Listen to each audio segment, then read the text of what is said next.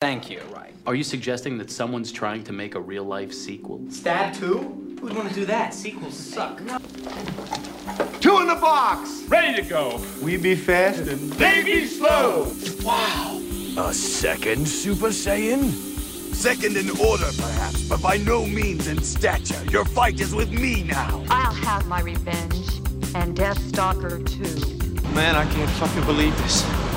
Another basement, another elevator. How the same shit happened to the same guy twice? Oh, please, please. By definition alone, they're inferior films.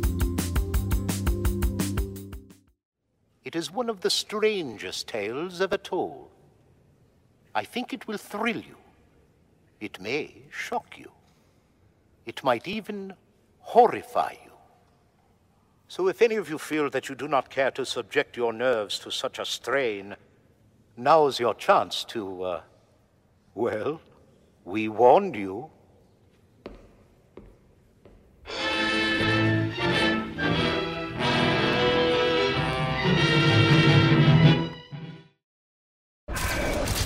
Every picture This picture shows how he died. tells a story. Well, what do these pictures have to do with us? Every story Three people have died. has an end. There's pictures of us in there. We're next. I never thought I could see my own death before it happened. Wouldn't you want to know? Final Destination 3, rated R. Hello, boys and ghouls. It's your host, Chris, again, here again at Inside the Sequel, the podcast where we talk about sequel movies that do not get enough love or attention that they deserve. And we come on here to let you know about them so you can check them out and uh, just sing praise to them. It's October, and I'm super excited to continue going through our lineup this month. Um, if you're new to the show, I definitely recommend checking out, out our other episodes, especially this month where we had uh, Carmelita talk about Exorcist 2 and we had Mark Wheaton come on for Hellraiser 4 Bloodline. Um, and if you're returning, then you probably had this date circled um, on your calendars because today we are talking about uh, the James Wong, I think, hit 2006 film Final Destination 3. And with me today, I have returning guests and how they quoted perfectly before recording. They are sequel. They're doing a sequel to their original episode on Inside the Sequel. They're back for a second episode after a year. I have the director, uh, directors of Scream Queen, My Nightmare on Elm Street documentary. I have Tyler Jensen and Roman Chimienti. Hey. How are you two doing? Hey, how are you? Oh, I am good. I am stressed because I was getting nervous talking to really cool people on the podcast. Uh, but no, I'm doing really good, and I'm so happy that you two came back on. Uh, Don't be think a lot of stressed. people are Tyler's a big nerd. You'll be fine. Hi, this is Tyler. My pronouns are he, gay, and ghoul, and I'm happy to be here. Cute. Uh, and then Roman's here. He too too cool for two headphones. He's got one headphone in and a vegan T-shirt on. So I've got I'm just so two. glad. Uh, two. Ooh, To Copy be to be to be fair, vegan vampire is what the T-shirt says. Everyone. So Yes. giving you a visual. He just likes to suck. yeah, I gotta stop letting you know me so well. well, I have you two back on after a year, and it, it honestly feels like yesterday since I last talked to you two. Because after we were record, done recording, I was like, I gotta, I gotta get you two back on and talk about other things because your taste and the way you look at movies, um, are kind of like ways I like to look at them. And it's like if they're people that are like minded like me, it's like I want to keep talking to them because it's like I don't get that around too much unless I, you know, have a few drinks and I convince other people to think like me about Uh, movies. Well, Um, then but- then misery will love company here. But anyway, I just want to talk about what you two have been up to. It's been a year since you were on here, and uh, I just like love to catch up with you too. Like maybe what have you been doing? Have you been doing anything for the documentary? Is there any new projects in the works? Or like have you been watching really cool like horror stuff for October? I'd love to pick your brains on that. Okay. Um, well, you know what? For Scream Queen, I'll just get you up to speed really quick. Like, usually a doc like this would have already like laid down to rest. You know, it's been Mhm. years now. We had the pandemic, obviously, threw a wrench in this whole plan we had. But as of I believe next week, it's actually going to be starting some more screenings in the UK. Uh, So wow. it's going to have its first UK screening. I have friends over there that have been like waiting to see it, so that's happening. And we have four other I can't remember all the places, but we've gone overseas, so it's actually still going. Um, We had a Uh, Blu-ray release in yeah. Brazil. We had a Blu-ray release here in the states. Um, you can find it now. All the special features you would ever want, all Yeah, in one you know, place. You know, Tyler, the listeners who li- who listen to this podcast are usually the the horror collectors who buy the boutique labels, and they saw that, that it came through Vinegar Syndrome. But I, you know, n- and I also see you two still hanging out with Mark Patton, and like you're Yeah. still doing stuff with the podcast, and I or with the uh, documentary, and I think that's so awesome. We're that so you two are still excited for him. He's got a new movie coming out uh, with Carter Smith, who did The Ruins, which I really loved, and Oh, Midnight yeah. Kiss. It's called Swallowed, and it's actually a really sweet story because apparently the director saw our movie and was like, "I'm I have to write a movie for Mark Patton," and he did, and he's in it, and he's getting great reviews. I haven't seen it yet, but I'm very excited. I'm very proud. And It was just Mhm. like, oh, that is exactly the kind of response you want when you make something is that someone's going to see it and feel inspired and do seven other things. And to have any like little kernel of trivia attached to what he does next is even excellent. It's perfect. well, I did see it, and I I immediately told Tyler that Mark was going to be thrilled because he plays. He actually has a really complex role. He's a really nasty villain in this movie, and he got to really be out there. It's like all the reviews so far have been great. So Mark's really excited. He's traveling around. He's doing shows.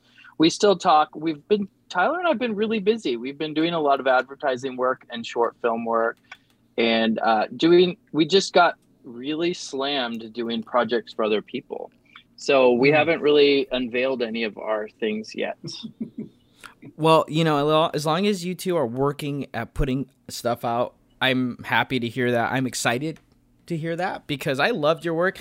And I know a lot of people that that I do podcasting with, mutual friends and stuff. I'm always recommending that podcast to people. Um, and I know I'm I, I'm I'm very happy to hear that people l- have watched it. They know what I, I'm talking about. You know, I say Nightmare on Elm Street Part Two, they go, eh. but then I tell them about the Scream Queen documentary. They somehow always know about that one first which Huh. I think is a good sign. I we got you we got really good press, and I Yeah. I think you did. We'll never have it that easy ever again. but it's weird, like how your po- your documentary. You know, we're looking at it now in 2022. Now it's like you see you see like the the director who did the film and you see Mark Patton who's obviously close with other um, horror movie icons of the 80s like Felissa Rose um, you know Kane Hodder those people like are getting like you know roles again. They're kind of like breaking out again. And this whole like concept of like legacy characters in movies is like such a big boom too. So people like rediscovering these older actors from the 80s and those sequels and bringing them back and stuff. And I think Mm. you know your documentary feels like it was perfect timing for that kind of thing. Like Jack Sholder did Nightmare 2 and he gets a Scream Factory release of Alone in the Dark which had been a Scream Factory uh, or had been a Blu-ray out of print film for the longest time. So you automatically tie that in. Unfortunately you have the passing of Clu Gulager who was the dad of the Oh film. Oh my god, I miss that Um, man. He was yeah, so I sweet. mean, but then like the outpour of people who were like, "Oh, he was so awesome, loved him in Nightmare 2, you know, Return of the Living Dead." You know, you you, you kind of get some you're you felt like a perfect timing to kind of bring this whole like full circle approach in retrospective, and I think it really attached to people. I know with me, I love the documentary. I, I own it. It's a great watch. Um, but I just want to say, I think you got you two are, are definitely onto something great, and I'm super excited to see what you do next. Thank you. Um, well, thank you. This I has think- been I fun. think- the good, the good thing about the movie is is that like you said it was probably like you know the perfect time. But i Mhm. think the reason is like there's been enough time since this movie came out now that we can all look back and see how the community that we were talking about has grown you know just since the the conversation started. And with that we've also seen that there's been a lot of independent filmmakers that have stepped up and now have started making quality type movies that a lot of these mm-hmm. actors because before like you talk you talk about fan films and you think about stuff that's just on YouTube that you couldn't even sit through. Yeah. and now you're seeing like the quality of stuff that's that a lot of these actors are happy to take part in. So i think that it's it's not just serendipity. I think there are reasons. All of this has kind of come together and it's all been really positive. And there's been a lot of positive changes. There's been a lot of girls that have stepped up and done stuff like the fred heads girls pulled off their Mhm. movie you know there's a Mhm. it, it is a, an exciting time i'm kind of i kind of like just i've been doing a lot of work on my own tyler has too and we're seeing all these things coming out and i think it's kind of great you know Yeah, it feels like a resurgence of like the 80s. You get a bunch of like horror movies and they're coming out, and some become franchises and some become cult classics. Yep. And like now it's like with the independent filmmaker, you know, with the A24s, you get like, you know, Shudder, you get like, you know, all these like original films coming out from these streaming studios and stuff. So like people's creative content can get like go out to like the mass audience and then Yeah. catch a following.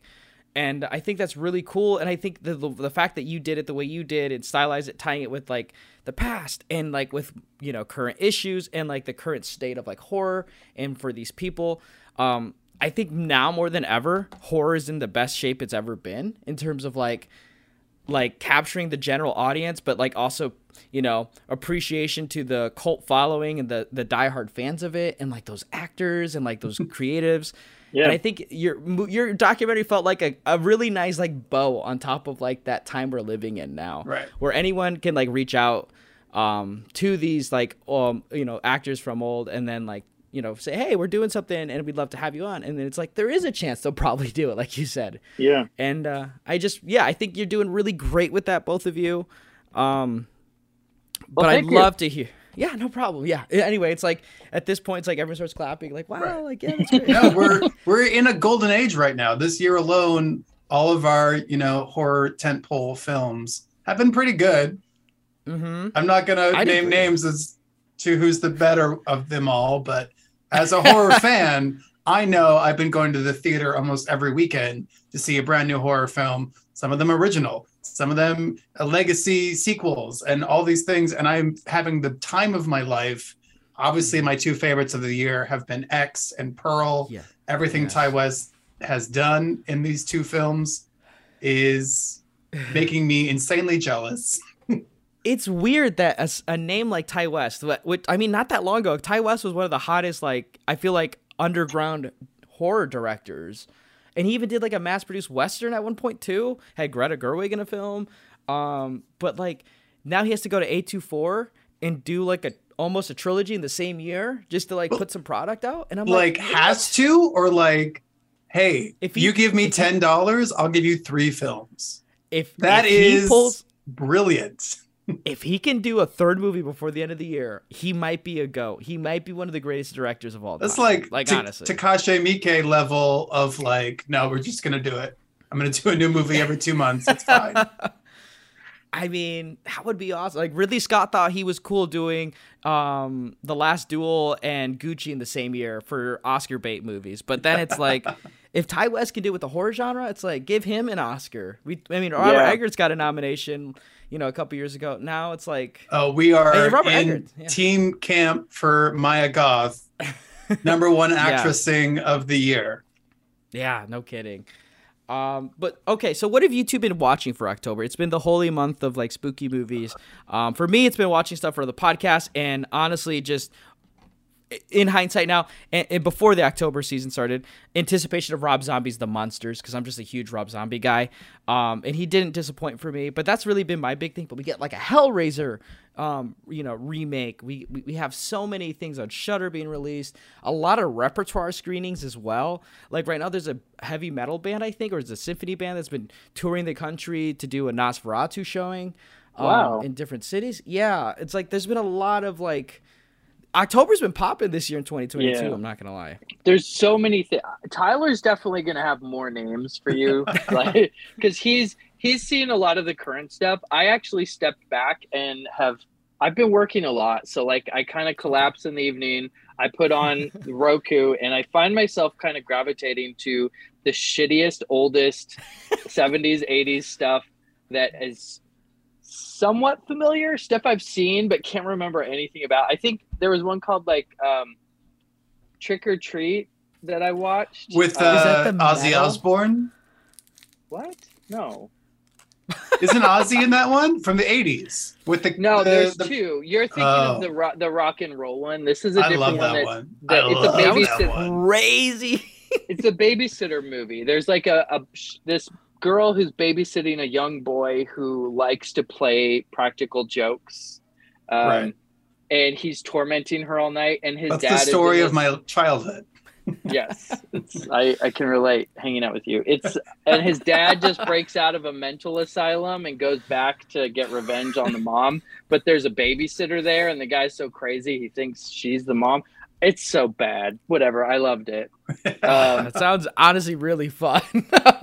and and funny enough um when when you brought up watching final destination i told you i had just watched this one that seemed like an obvious precursor to these movies um you should probably edit this because i forgot what it's called but uh it, it's it was exactly the same thing. It was the same premise like a girl survives a plane crash a woman survives a plane crash and then after that she starts noticing that like weird things are starting to co- an entity is like trying to get her. Uh, and so you find out later that she's she's like death is trying to like you know get that card back. Um, Uh, in the seventies. no this one i think Oh. was like 1981 um, i'm gonna look up the name while tyler's talking and tell you but it was it was it, i was watching it going wait i've never heard of this. And immediately i realized this is just like final destination. And i loved it. Like all these weird coincidences and things just like domino down and try and sever off heads and everyone around her dies. So there you go. If you like final Hmm. destination it's a good one but Oh, yeah, tyler's seen a lot of the more current stuff right? Right. I Uh-oh. mean, I don't know. It's I prefer to go to the theater because I cannot watch movies at home. I'm on my phone. I'm not paying attention. It's not a good way to judge a movie. okay, so are you on are you on Twitter looking at the discourse, or are you making like mini films on TikTok? Which one of those is the? the I, I do my daily TikTok practice, and you know I've been stifled before, so maybe ten people see what I'm doing. But um, There you go. Yeah. no, the the most fun I've had in the theater this year, by and large, was X. I was screaming, I was laughing. You all know I edit movies. It's rare that a movie gets me by the editing, and this movie made me scream twice for the same gag. I Ah, can't explain it. If you've seen it, you know what I'm talking about. But like, completely gave me everything I wanted. It was dumb. It was brilliant. It had musical moments. It had, you know, a very sex positive attitude. We had an untraditional final girl who gets to do everything and survive. And ah, it made me so happy to see all the um what do we how would we call them the set pieces all of the um classic slasher tropes presented to me but Mhm. also having to figure out when they're going to be deployed when how someone is going to die the movie opens everyone's dead you see where all the bodies are the fun of the movie is figuring out when where and how and why and the tension that is created out of all of that information is brilliantly executed by Ti West. Mm-hmm. He really killed. He really knocked out of the park. That movie's like a like a Tobe Hoop, Hooper who done it in 2022. It's weird, Right. but it works perfect. It's a very scuzzy Agatha Christie movie. Yes. You know what's crazy? I, I usually what I do on Letterboxd with my friends, we do like a top ten, and it's a highly anticipated thing in the group chat. Um, other podcasters and I, um, we'll create our top ten on Letterboxd and show them off. It's weird because like I feel like most of my top ten is gonna be horror movies because they're it's been so good this year. It has been good. Did you like Hellraiser? I haven't seen Hellraiser yet, but I feel like I'm gonna like it because I've been going through. Because for the podcast, I had to watch the you know rewatch one and two, and then I Mhm. watched three for the first time, and then fourth for the first time. Mhm. Um, and I'm in a crossroads right now where I made a I made a promise in January uh, or after October last year where it's like do I watch the Wrong Turn franchise next Halloween or do I watch the Hellraiser franchise? And now I'm in the middle because I've watched the first four and I'm good. I could keep going or I could start the Wrong Turn franchise. I think you Already should do the knocked it- wrong turn franchise, but I think you should follow up with the new Hellraiser. Like Mhm. the first four are excellent. I mean, the first three, really, it's two. first two are great. First two, let's be honest. Three, Okay. three is three is is silly, but it has some excellent moments in it. You know, Mhm, I love three anyway. Four is well made. It's a it's a butchered movie, but who cares? Like, just just enjoy it. You can enjoy that movie. After that, Okay. they get kind of difficult to watch. Um, there's a couple of them I've been able to watch all the way through and be like, okay, whatever. Um, but the new one, I really I liked haven't it seen a it lot. yet. I haven't seen it yet. Okay. I'm So glad we about won't- the we old won't one. anything. The director of the new one, I did finally see his last movie, The Night House, on HBO, and that got me. It got me. Okay, The Night House. I Hmm. was not expecting to scream at my TV at two o'clock in the morning, and it I did. One last thing. Have you have you seen The Watcher? The TV series. The I Watcher? haven't watched it. Nope. The only horror TV series I've watched, which I'm so glad I did, was Midnight Mass, and oh my god, was that good! I I've been watching. Midnight Club Mm. every night after midnight. I put it on, and uh, it's really great to see Heather Langenkamp back. Oh, but not only like have her do the Nancy Thompson role in Dream Warriors again, she actually gets to play different characters within the stories that are being told. And mm-hmm. that's the kind of fun I want from my horror legacy characters. Don't make them do the same shit that they did in the movies already. Let them do new stuff. So Yeah. thoughts on Texas Chainsaw Massacre 2022 then? Because they brought the original actress back to do a Laurie Strode No, type thing. Oh, we also we also got a Halloween didn't that- ends as well. That woman died. This is a new woman. she does die. yeah. No, but Oh, wait, no, no, This is not the same woman. no. But they bring the character back. For, Okay. I will say that I loved this new movie I did too. in the same way that like nothing will ever touch the original. That's the one I'm gonna watch if I really want to watch a Texas Chainsaw Massacre. But Oh, they pulled off something that I haven't seen in any of the sequels since then, which is true tension in a way that is an afterthought in really bad horror movies. So like we have a killer with a chainsaw. Why do I need to build up suspense? This movie decides like no, that's what we're gonna do. We're gonna allow it to be so fucking stupid with all of our characters so that when they die, you're like, okay, well, that is what I wanted to happen in this movie. I can't be too mad at it. That is what we're doing here.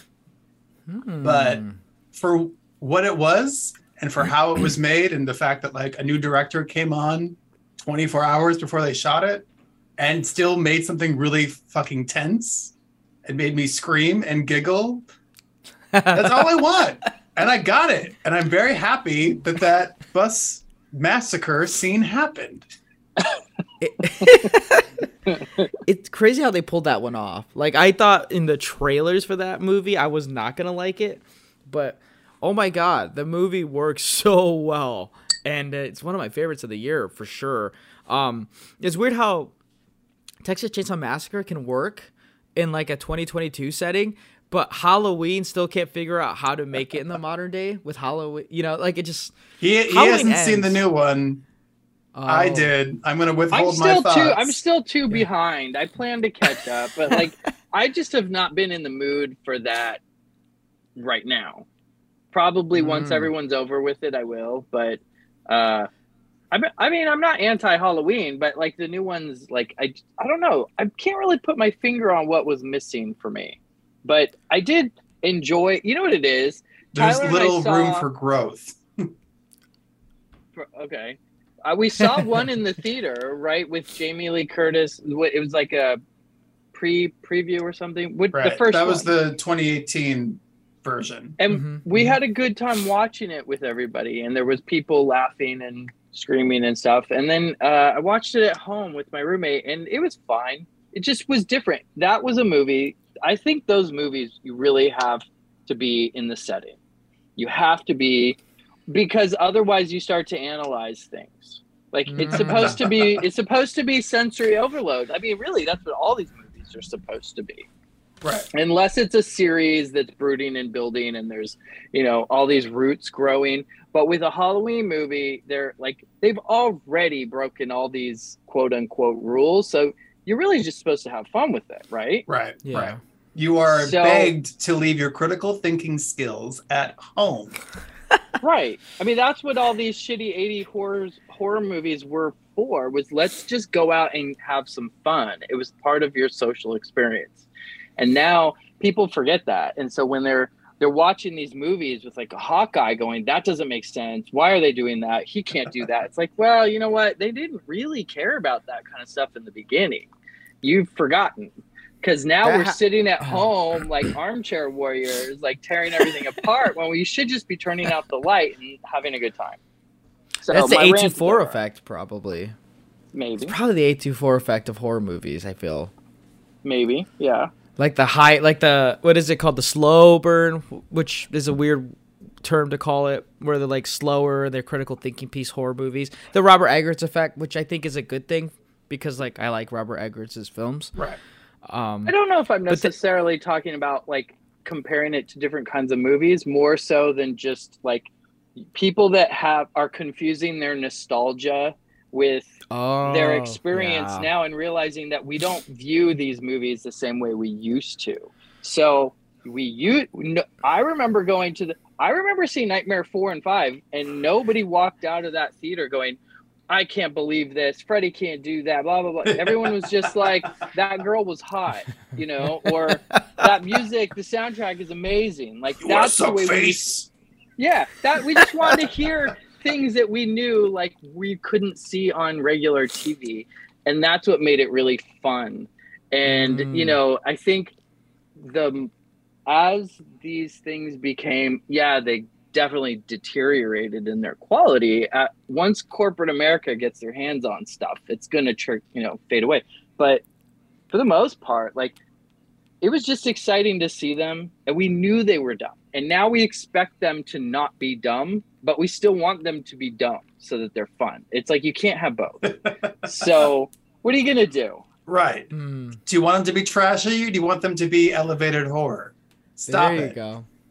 You know, I feel like I got a mix of both of those because when I was in, I so I live in Chicago now, but I did go back to Springfield, Missouri, which I lived for the last couple years for a wedding, and I I got a chance to go see Halloween Ends in theaters, and then I double featured that with my friend, who, podcast host of Cobwebs, and we got to see Terrifier two in theaters as well. I don't know if you two have watched the Terrifier uh, first one and the second one yet, but Terrifier two feels like an elevated sleaze horror film. yeah i heard really good things about it. i haven't seen it but Everything in my just body just went inside things. of myself. Like- I don't think that's Like- the kind of movie I want. It's insane how that movie has 100% Rotten Tomatoes. It's critically acclaimed. It's it's audiences love it. The fact that Terrifier, Art the Clown is in a movie theater right now for you to view. Mm-hmm. I'm granted it's one showing at 9:20 every day of the week. Granted. No, but that's great. So- That's that's the um, paranormal activity effect. Where like we're show it only at midnight. It has this great buzz. People are vomiting at the theater. Everyone Mm-hmm. Right. has heard that story about Terrifier 2. People are Yeah. fainting and vomiting, and now it becomes this legend. Like, wait, Yeah. am I strong enough to go witness that for myself? It, it So- will be a, a, a ritual for teens right now to be like taking their girlfriends and we're going to see the scariest movie ever. People are going to get so sick. I bet you twenty dollars you're going to vomit in this movie. That is how this movie becomes a franchise to last forever. I'm really happy for them. I don't know if I'm going to watch it though because it sounds I know like it's going to make me sick. I don't blame you, but it fuses a really cool like video nasty 80s horror movie mixed with like icon, like an icon slasher movie mixed in with like 80s fantasy cuz in the 80s you had those fantasy Okay, films. you are saying the right things. like Yeah, you, you you get the yeah you, you know what i mean like it has like this like xena warrior like conan feel mixed in with like a two hour slash fest and then you get like amazingly gross set piece of violence that i don't like it's super creative and like the fact that the the so the first Terrifier came out like what five years ago, and it was like an hour twenty, and it's like set in two locations, but it's still it's still like set had a following. It was amazing. Um, so I rewatched it and I came around to it. I was like, wow, you know what? I really appreciate that. And you know, 2018 Chris is not 2022 Chris anymore. Thank God for that. But all it took was go, a pandemic. there you go. And uh, then I watched her, t- Hellfire, uh, Terrifier 2, and I'm like, oh my god like i'm just so happy this fucking thing came to theaters because it's like you don't see this kind of thing as much anymore and i love that you know the movie is great in its own right is it one of the best things ever no but the fact that the the people who made the first one got more money they got a theater release and they got you know they increased the runtime to show like to flex like hey we can carry a two hour runtime of this stuff just to let you know we could is really freaking cool um the fact that the horror audience is what's keeping movie theaters alive right now. That's the much, only yeah. people who are coming back to theaters because we know that horror is better in a large group. That's why yeah. I go to see movies in the theater because I want to be in that, you know, shared moment of that chaos. If it's working, people are screaming. If it's working, they're screaming and then they start laughing because they're screaming. It is the, the most electrifying feeling that I l- want to be a part of for as long as I live. Mm-hmm. And with comedy too, but yeah. And I remember when I was younger, it wasn't just the Nightmare on Elm Streets and the Halloweens that were in theaters. It was really like lower tier. Yeah. Those were the ones that like you didn't care. Like it was fun. Um, and I kind of like that a Terrifier movie is in the theater now. Like we need more of that. It's been the opposite for a while. It's all the mm-hmm. the super indie horror stuff was just straight to Prime, and then Prime's never going to advertise it. You have to happen upon it, and it really mm-hmm. should be in the theaters first. Like most of these dramas and things, you don't need to go sit in public for that. You know. Yeah. I think it's. I think this is excellent. So hopefully that's a trend, and also, Final Destination is one of those series that like surprisingly I love and I found by just going into the theater because I remember back when this one I didn't see this one in the theater but I remember that it I was working at a time at a place that I didn't like and after dealing with the public and I just remember after work calling my boyfriend and being like, meet me at the fucking theater, pick the most awful movie where people die because that's what I need right now. and I remember Final Destination came out and I was like, that was fucking perfect. Like, that's exactly what I needed. This is, yeah. this we, is definitely one of my favorite franchises as well.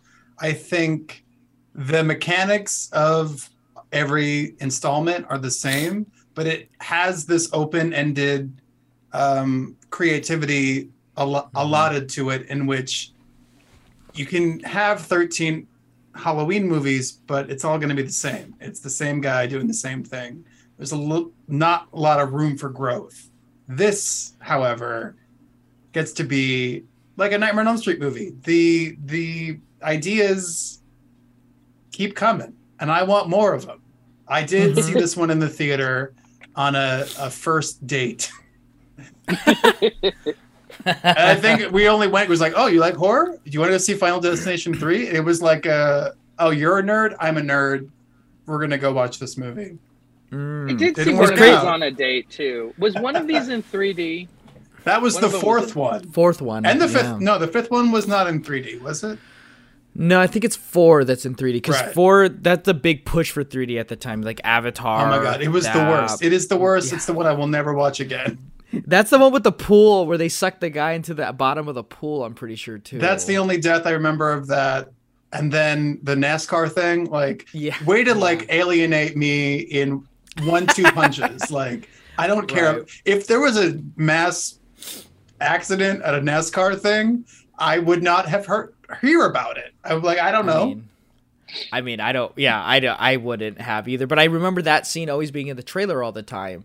Um, again, 2006 when this movie came out. I mean, Final Destination was always like those movies because, uh, uh, how do I say this? When I was younger in the 2000s, it wasn't like I was going to see the movies all the time. I was just hearing by word of mouth from kids who parents let them go see the movie. So they're like, Final Destination's crazy. Final Destination 2 is crazy. It's like you know these movies about death and these insane kills, and I'm like, whoa, like that's pretty cool. Like, See, you know, that's I was exactly. it's like the same thing. That's so cute. Yeah, because I did. like- I did go see Final Destination 2 opening night way back when I was in high school. Oh, Terrified you me. I that opening sequence of part two probably is the best opening sequence of the whole series. And two gets scary the older I get. it's always the the log through the windshield. Everyone Yeah. remembers that from the trailer, and it's Mhm. traumatized a whole generation. I left that theater and it was a thunderstorm, raining, riding Oh home. no! Absolutely convinced that it was the last night I was going to be alive. That's the power of like- cinema. Yeah, like I mean, like I mean, I was watching '80s horror movies at home. You know, I wasn't going to the theaters to go see these movies, but I heard it from word of mouth. But as soon as Final Destination Three hit the DVDs at Family Video, you know, I was renting that movie. Mm. Um, and that's of course when I like you know I was introduced to Mary Elizabeth Winstead, and then Sky High, obviously. Get that out of the way. Was uh, Um, was this her first movie or was Sky High the first movie? This was my first time seeing her too that I remember, and I thought she was I great. I saw her in this and then in Sky High is how I saw it. But at the same time, you know, being a kid, elementary to middle school, roller coasters are freaking cool. You know, at that age, and then you have a period where you're scared of them, and then when you get older again, you love them again. But at least for me. But Yeah. seeing Final Destination three. I was like, holy crap. Like, that is some scary, traumatizing stuff right there. James Wong did X Files and, like, Black Christmas. Oh, I mm-hmm. love the Black Christmas remake. Everybody Yeah. hates don't, me. Tyler. Don't. Just. I don't even want to hear it. Yeah. No, okay. oh wait, no, so I the think- guy who did Black Christmas, he did part two, right? No, Glenn Moore. Okay, maybe he wrote it. Okay, I think he just wrote, helped write it or Okay. produce it. James Wong. He wrote. He did stuff for X Files, which I did like his X Files stuff back in the day. Um, I actually have all the all the seasons on Blu-ray, and I, I still like watching those from time to time. Um, but Glenn Morgan also wrote for X Files, and he did Black Christmas. That's probably why they collabed together on that then, because Glenn Morgan was a big producer for X Files, so that makes sense. Um, but with Final Destination three, 2006 you get things um i pulled out a few movies just to give you an idea of like what was coming out during that time and i think why i was really gravitating towards that like you think about you get like you know for me i love this but you get like monster house. You get things like the silent hill movie. You get the wicker man franchise. You get the hills have eyes franchise reboot. You also get hatchet. That gets Oh, nice. too. That be- that kind of becomes a franchise at some point. Right. um but final destination 3 felt like one of those weird uh, franchises during the time, like with the Saw franchise as well. Like I felt like they were competing, and then you get Final Destination a couple years later that starts to throw its hat in there, and obviously Final Destination and Saw keep going as well. It was a cool time in the 2000s where early 2000s felt like they were remaking like 1960s like William Castle and 80s reboots in a way, and then they kind of progress into like these indie kind of inventive horrors like Final Destination. Um, I don't know. That's why I love the 2000s. I thought you two would be perfect for this episode because like 2000s horror, I think is like low key underrated. I don't feel like people like give it enough credit. Well, You know what Yeah, I I have I to think so, disagree with you. No way. All right, you take it. You take it. You you love it. You take it. Okay, I I do think that I agree with you. I think it's a little underrated, but I think it's partially it's because I think a lot of the characters during the time were kind of bland. Even in this Okay. movie, I think everybody in this movie is bland. I think everybody in almost all of these movies are bland. They they were missing a little bit of something that we had from the this the stuff I loved before. But the movies themselves are great. This is coming after the 90s, which is like not it's my least favorite era of horror. Oh, And not just Oh. because it was it was literally taking a dip anyway. It was changed. It was there. There's some good stuff there, but it, it just I, technically I didn't like the way they were making them. I didn't like the lighting. I didn't like the the scores that much. Like I just wasn't a fan. And then 2000s came, and they started having more fun, and it seemed like they were actually giving it their all with these scripts. Um, okay, the character. I hate their style. I hate their clothes. Most of these people Oh are my look the God. same. all but it my notes, matter. all my notes from when we were watching this movie were like the fashion of 2005, 2006. Is awful. Terrible. awful. Yeah. See, Uh, what I was yeah, gonna say there- is, there's oh, good go ahead. No, no, go. I think the Well, I was gonna only good movies from the 2000s era that I can remember off of my head are like 28 Days Later, May, Mm-hmm. The Descent, Decide. and Insidious. And like, what else came in that? The the, the last half like, of the the teen 2000s were good. Jennifer's Body. I mean, that was still 2009. Yeah. Sorority Row. Like a lot of the remakes were terrible, but then towards the end, we got some good ones. I love Sorority Row. I'll die on that hill. I love Piranha 3D. I'll die on that hill. Okay, well Uh, now you've moved into a different decade, so stay in the early. We're talking 2000s. about 2000s. Wait, two, Piranha 3D was 2010. What was yeah, it, that's a whole different. That's like a different Okay. decade.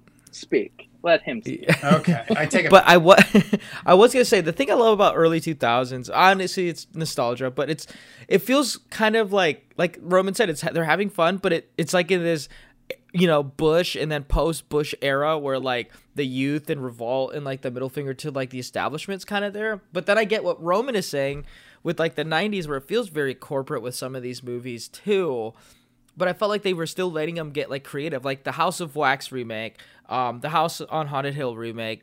Mm-hmm. Those are William Castle '60s remake movies, and you the know, House of some- Haunted Hill remake opens with a roller coaster scare.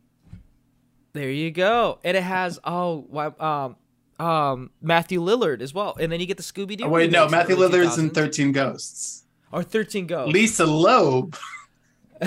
However, the- oh I'm god, all my movies. I have to go. all my- Lisa yeah, that, it was a good time. and I think it's like you get these kind of fun movies, like uh, they, like they remake old classics and they they reimagine them for the modern day. And I kind of like that. I like the the I like the new metal kind of like openings and the and the cold closings of movies. Um, Final Fantasy three has that, which I really like too. Usually, I hate movies where like you can't let the characters ride off on the sunset. Which with the '80s, what they do, what they let them right off the sunset, and then in the immediate sequel, they just kill them in the opening. Mm. And in this movie, they're just like, nope, death wins because you can't cheat death and stuff like that. I kind of get that, but it's kind of fun at the same time. Um, the Descent is a great movie when you get a sequel with that. The House of a Thought, or you get Rob, you start to get Rob Zombie stuff in the early 2000s as well, and he kind of changes the game. Um, I don't know, like the 2000s, I felt like anything could kind of be a hit if that makes sense. Like I don't know, like you wouldn't know what would like get audiences going. You get a movie like how um The Hills Run Red, which was like this low budget um 2000 slasher movie about this insanely um this insane psychopath killer who like really watches homage like om- like what plays homage to 80s and 70s grind grindhouse horror movies and like does it himself. You get like those crazy psychopath killer movies as well. I don't know. It just feels very like against the the culture like it's, it feels like almost like punk it's like yeah like Yeah. the establishment the, the, the conservative era of you know we're living in right now it's like we're gonna do something insanely you know offensive to that society right now Well, and yeah, that's also like do what entertainment with seventies and eighties horror was all about. I mean, that's really what Mm-hmm. all movies are not all movies, but that's what all of these types of movies are supposed to be about. It's it's about Mm-hmm. like shining, putting a mirror up against the status quo, right? Like mm-hmm, mm-hmm. the whole point of horror is a reflection of our fears, and our fears are based in the world we live in. You know, if you're not gonna, a horror movie is not gonna be successful if it's really talking about things that we no longer, that are no longer relevant to us. You know, Mm. as as like our society moves away from religion, a lot of these exorcist type movies aren't as effective Mm, anymore. good point So we like a lot of that. I like a lot of that stuff, but I've also grown out of a lot of things too.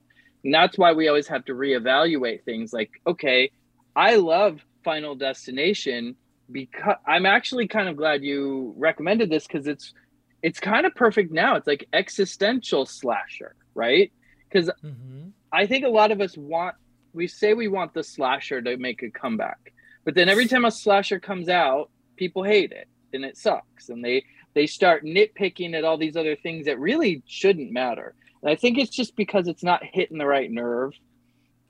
I think we want Michael Myers in our lives, but I don't think he's relevant anymore because boogeymen aren't scary like they were back when people were getting dragged into vans and shit as walking home from school or home invasions from serial killers like now it's I think existential dread is more reflective of the world we live in. So I I did I have was this watching- thought today though, like especially with this movie and how part of the the conceit is that there's some characters who know what's going on and they have to warn everybody else. It feels watching it today that the same thing would happen to a QAnon person.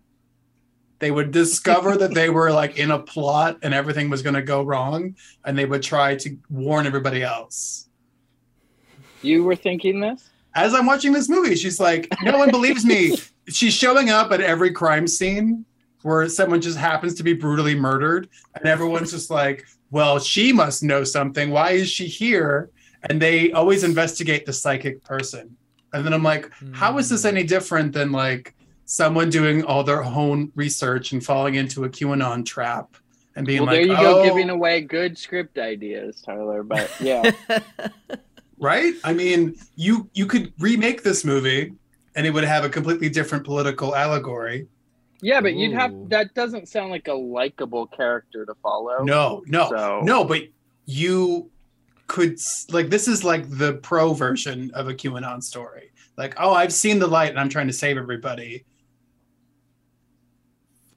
Not Okay. advocating for that. No, don't get me wrong. But I can see how you can twist that and be like, oh, this is. mm, mm. Oh, you did your own research, really?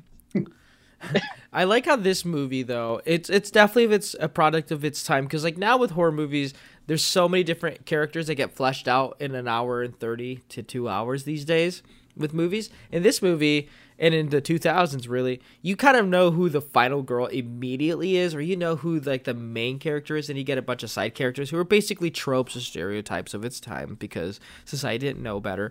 But they make them likable or very unlikable in the very beginning Right. Like you think about like the descendants you think about um snakes on a plane um you know unless outside of things like you know tyler you said like 28 days later where it's a little different you know that's a little bit more inventive.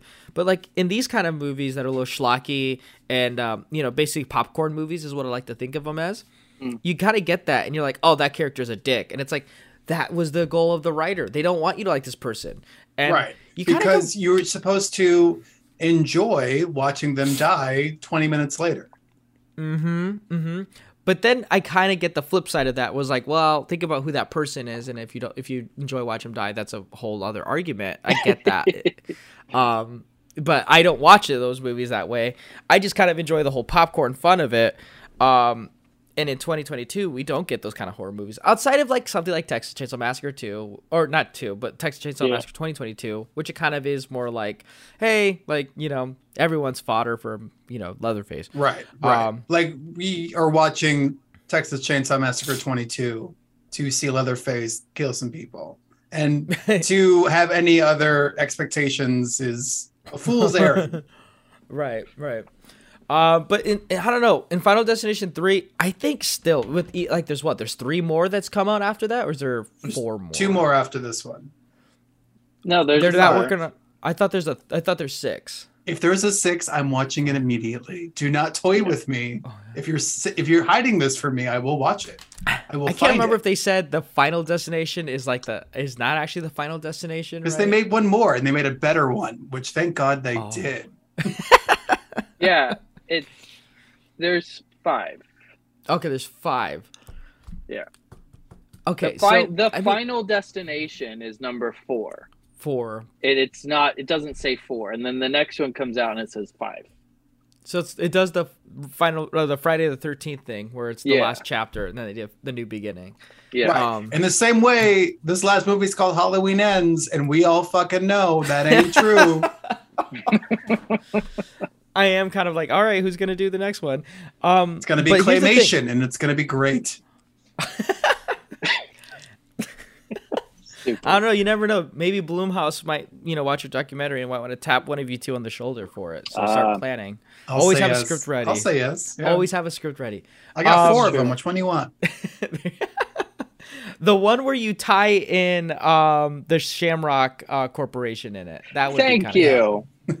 Don't. I'm not going to get started on that. No, But yes, yeah. thank you. we- um, but here's the thing: when in hindsight, when you're watching Friday the, or Final Destination um, three, for me, it's still the most rewatchable. Yes, I don't know if yes. it's because it's like the best, the better made of the first three, or it's just I like the whole concept of the, the you know the characters and how they die. I think the first one is definitely an early 2000s, late 90s movie. Right. And sometimes I'm in the mood for that, not always. And then the second one, it's kind of like watching The Strangers for me, where it's like home invasions are very scary for me. And then, like, you know, car accidents and driving on the interstate, you know, live in Chicago now, it's like you see crazy traffic. It's like that's kind of like too close to like normancy for me. Um, So I don't enjoy wa- rewatching it often. But three is always that one where it's like, yeah, this is exactly what I kind of need. I don't know why three's that, but I feel like Yeah, that's the case you're for a lot of people. Three for you're me. right.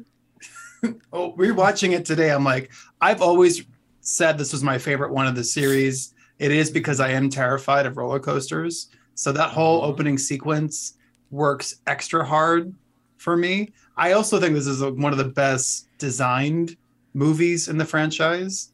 The way that all of the insert shots build tension, all the misdirection in the editing, I think is really fun and playful. It rewards you watching it over and over again to see all the clues. You get to be detective while watching this movie, as well as being viscerally put through the ringer. And Mhm. I will say, unfortunately, I think Mary Elizabeth Winstead in this movie is the closest final girl I have to my own personality. and as much as that pains me to say, of like I wanted to be something a little bit more um, proactive, not proactive, a little bit more like someone who gets to fight a lot. No, I'm the person who's like, I took a bunch of photos, and I, think they're speaking to me. And if I just stand silently in a room, I can figure it out. Hopefully, before someone does. You you are the one that goes mute in these situations for sure. Um, Absolutely. I I I'll let you. It sounds like I want. I kind of wanted to hear you make like a brief summary about this because I'm trying to. Re- all of these movies jumble up together in my head. Oh, Um, no. I, I watched this two days ago and I really liked it. I did have to ask Tyler beforehand. I was like, okay, wait. re- There was this scene in a movie. Which one was that from? This other one, what was that from? And every scene that I could recall was from part two because I've seen that one a million times and I love that one the most. But you're right. It is, I think I like it the most because it really disturbs me. All of Yeah. the, the, the log through the car, uh, what else? The the kitchen scene with like Mhm. all of these things. Like, I just as a little kid, this is the shit that's been going on through my head since uh, always. Like all I other kids are thinking about BMX bikes, and I'm thinking about how I'm gonna die. So, or like who, how people will die. So that one really sticks with me. But you're right. Part three is way more fun. Um, yeah, because it I didn't think it's seem like any of this shit is even would ever happen. No, but like if you start to think about it, then you start, you know, has like the movie opens up with them in the amusement park, and um, you, they see like they're all excited for the roller coaster, and I know a few times in my life where I'm excited to go to a roller coaster, I start to think the what ifs of like, well, you know, what if this screw comes loose or all this other stuff, you know. The big one for me is the large drop. Mm-hmm. Like that's the one that it, I don't ride those anymore. At a time I used to, but then it's like I started to think like I've heard accidents of that happening, and plus it's like that's terrifying. You just want to just get dropped. like I don't, you know, I don't know. That's not my thing anymore. But yeah, the open is up in like a, an amusement park, and they're all excited to go into a very aggressive and a very scary roller coaster that seems very extreme for a local fair, where it has like a whole like demon statue and it's talking to them and stuff like that.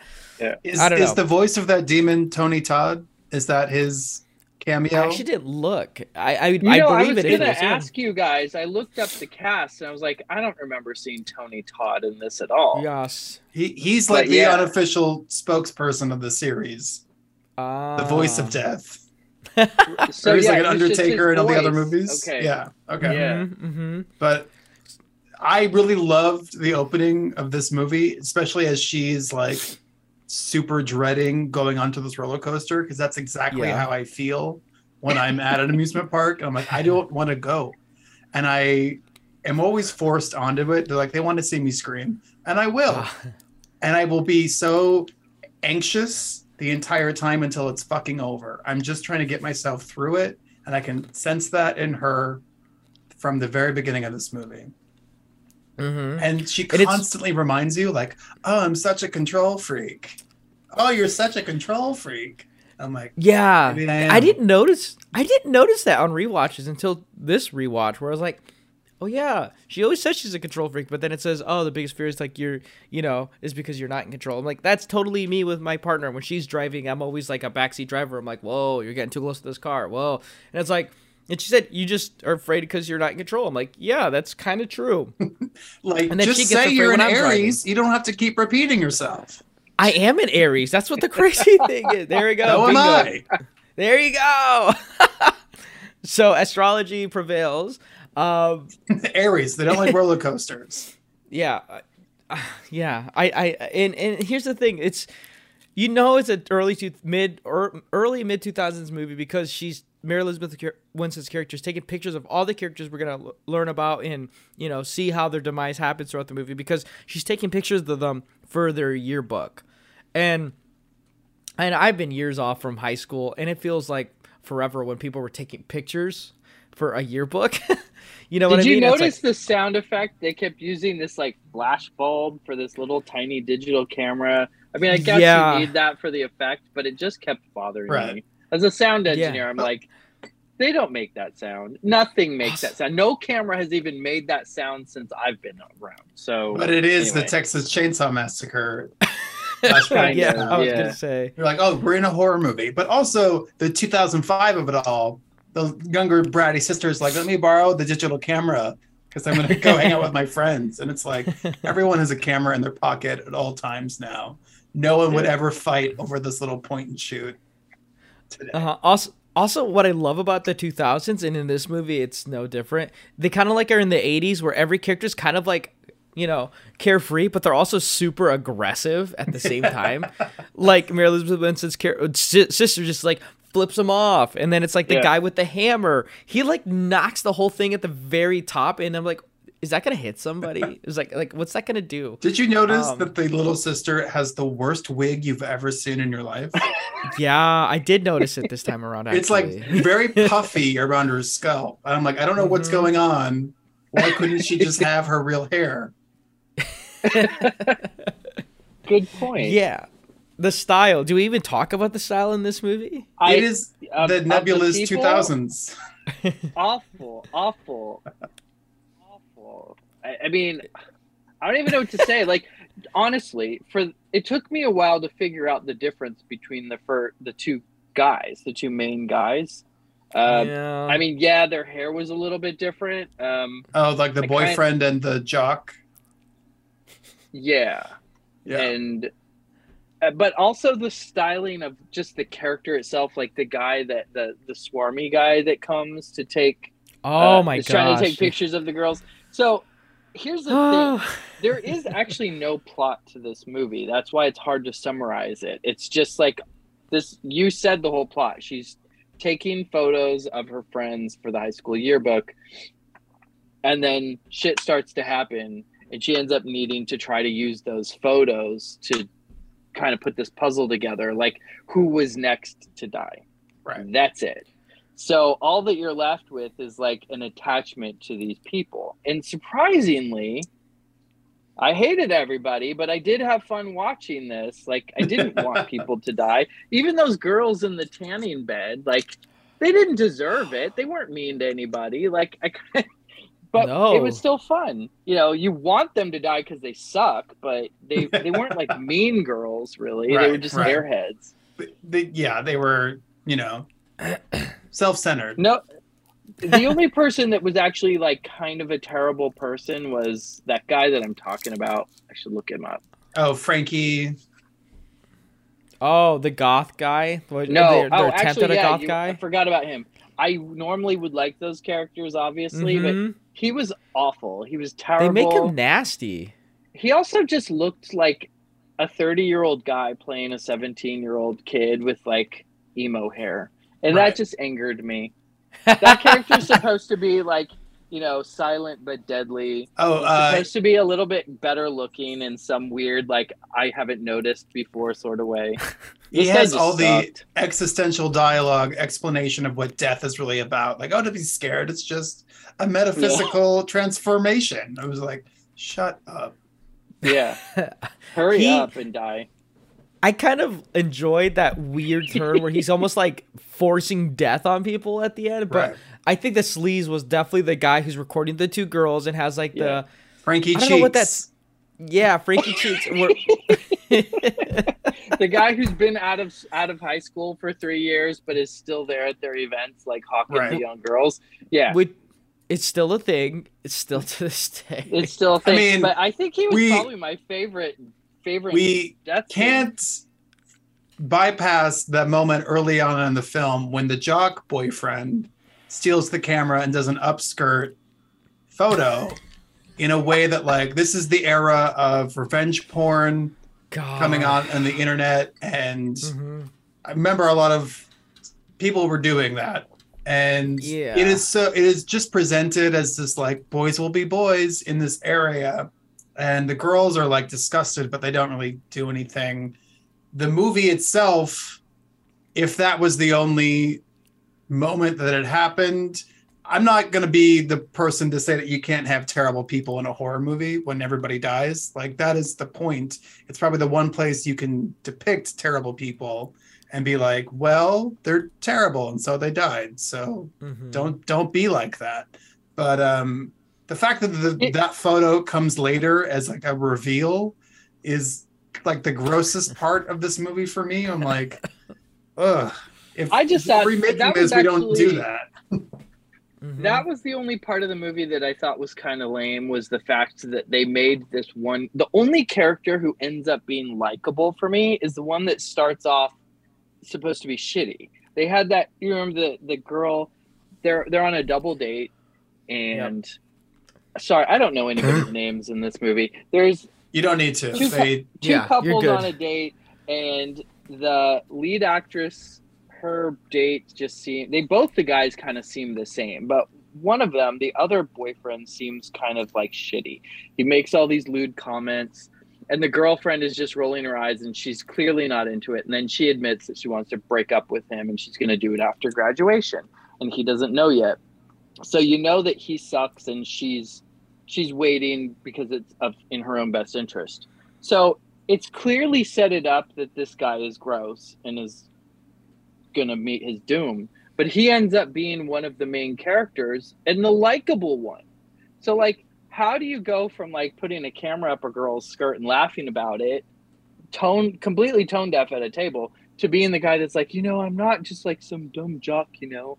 I actually read books. Like who did you forget who this character is? It's kind of he's all over the place. Like he was a Right. little everyone else was very cookie cutter so you kind of knew like okay this is the guy.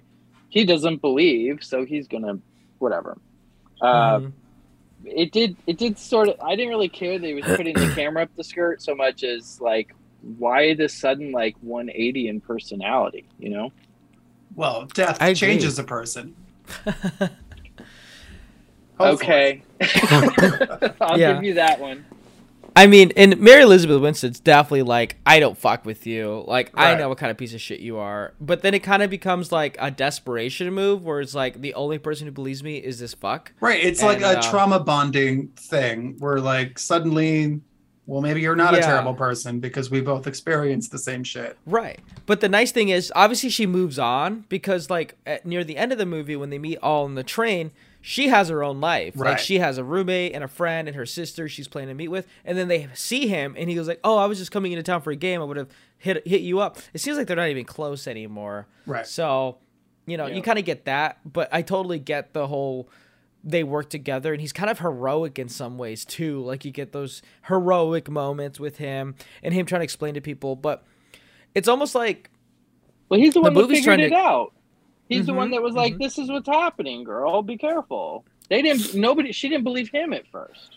Right. It's Sorry. almost like a cautionary t- cautionary tale. Like the way you carry yourself might fuck you up later because like you're not going to um like you know if something's happening and like you have this reputation where people don't want to care about your thoughts and stuff like that ultimately you know you have you know people pay the price for that and i feel like that's what this movie's trying to say in some ways i don't think Mm. i'm giving it that much credit but it's like yeah you know if he wasn't such an idiot and such a jerk and you know misogynist in this way you know people probably would have been less aggressive towards him and he could have actually done some good instead of like trying to like make up excuse me make up for it later Yeah.